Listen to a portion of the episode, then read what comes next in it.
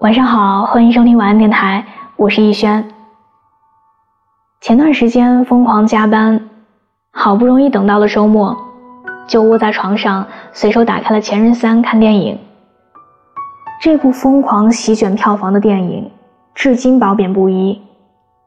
身边有些朋友直到现在都还在惋惜，为什么孟云不追出去？为什么林佳不肯低头？但凡有一个人回头了。是不是结局就会不一样？没人知道这个问题的答案，我们只能看到电影里，孟云重新遇到了真爱，林家结婚生子，幸福快乐。对他们来说，又何尝不是最好的安排呢？仔细想想，成长是一件非常痛苦的事儿，你不一定得到什么。但一定会失去什么？就像有些人注定只是在你的生命里出现了一下子，但你成长一段时间，然后就消失不见。就像有些事，注定会让你为之心痛流泪，让你深深无力、无可奈何，直到认命接受再蜕变。失去的过程太过残忍，它毫不留情地从你的身上夺走些什么。连带着你的血和泪，让你精疲力尽，让你千疮百孔。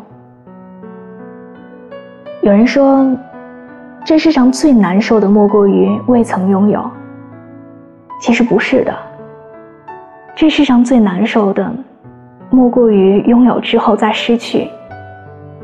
就像那句话说的：“我本可以忍受黑暗，如果我不曾见过太阳。”大概是因为失去的感觉太糟糕了，所以，我们总是小心翼翼，生怕失去些什么。怕失去工作，所以就忍受不喜欢的工作内容，忍受无聊的办公室斗争，忍受无休止的加班。对未来不敢去想，也不能去想。怕失去友情，所以把自己的姿态放得很低很低。去讨好每一个人，去努力让每一个人喜欢自己，哪怕辛苦，哪怕不愿意，也不懂得拒绝。怕失去爱情，所以拼了命的去付出，恨不得把整颗心都掏出来，告诉他这上面写满了他的名字。只要他一皱眉，就立马想要道歉，说对不起，问他不要走好不好。这样的生活一定很累吧？因为害怕失去，让自己成了一个瞻前顾后、畏手畏脚的人；因为害怕失去，让那些所有原本应该开心享受的事情，都变成了折磨和困扰。本以为害怕失去是保护自己的方式，到头来才发现，自己同时失去了最宝贵的东西。那就是不管不顾的执着和勇气。上一个公司的女领导是那种活得很潇洒的人，她工作上很拼，玩起来很疯，会为了一个项目连着加班好几个通宵，也会攒很久的假去澳大利亚看新年烟火，身上自带着一种什么都不怕的气场。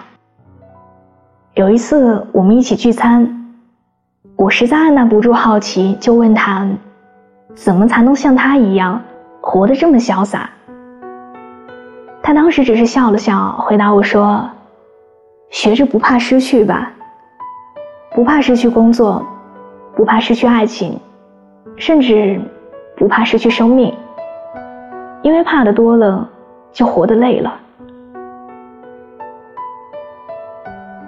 也许是当时道行太浅，我听完根本不明白是什么意思。直到后来，我在《小王子》上看到这么一句话：当我们开始寻求，我们就已经失去；而我们不开始寻求，我们根本无法知道自己身边的一切是如此可贵。从你努力寻求的那一刻开始，就注定失去些什么。可这些失去未必是坏事儿，就好像我们往往在失去某一件东西之后，才知道后悔；往往在错过一个人之后，才悔不当初。可然后呢？我们会突然明白，东西怎样保护才是对的，人怎样去爱才是正确的。我们会难过，会心痛，但也会慢慢痊愈，直到变得更加强大。这样看来，人生似乎总是这样：我们会在失去之后的某一个时刻，爆发性的成长，爆发性的学会如何去爱。让原本毫无长进的人生，突然向前那么一点点。失去让人痛苦，可失去后的体悟会让人成长。不知道你有没有发现，长大成人的这些年，好像越来越少有事情能激荡起自己的情绪。生活总是平平淡淡的，算不上太开心，也绝对没有多糟糕。唯一能让自己情绪崩溃的，大概就是失去了。假如说失恋、失掉工作，甚至是亲人去世，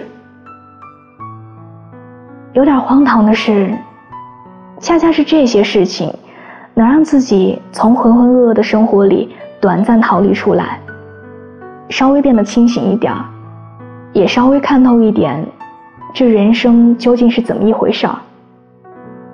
所以，失去真的未必是一件坏事儿。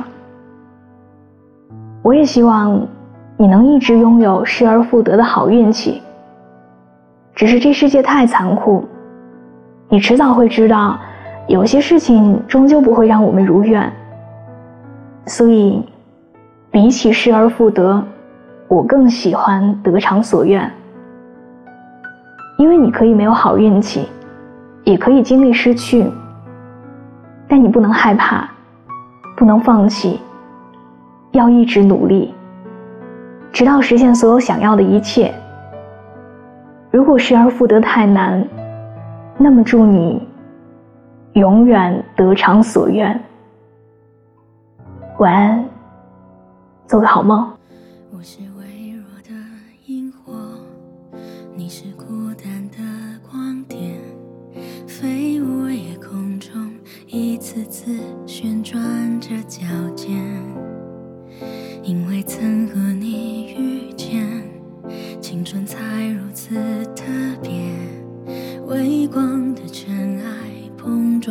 撞出灿烂的黑夜，虚拟的地点却有真实的想念。昨天我们曾笑着流泪。却闪光的脸，我们曾交换彼此的时间，一起分担眼泪甜和咸。谢谢你陪在身边，谢谢时光曾经也。不管明天的路有多远，我会在这里等你出现，就像光和光交汇。在无悔青春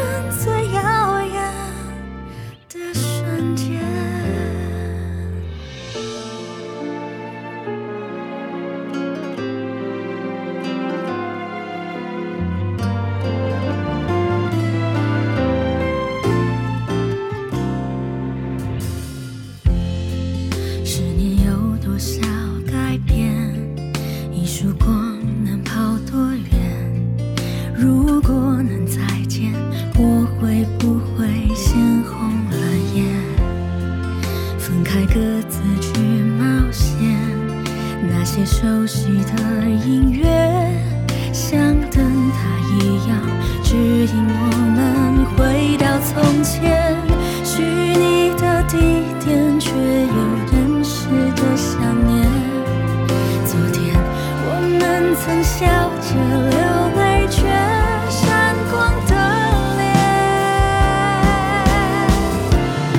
我们曾交换彼此的世界一起分担眼泪天和天谢谢你陪在身边谢谢时光曾经也不管明天的路有多远我会在这里等你出现就像光和光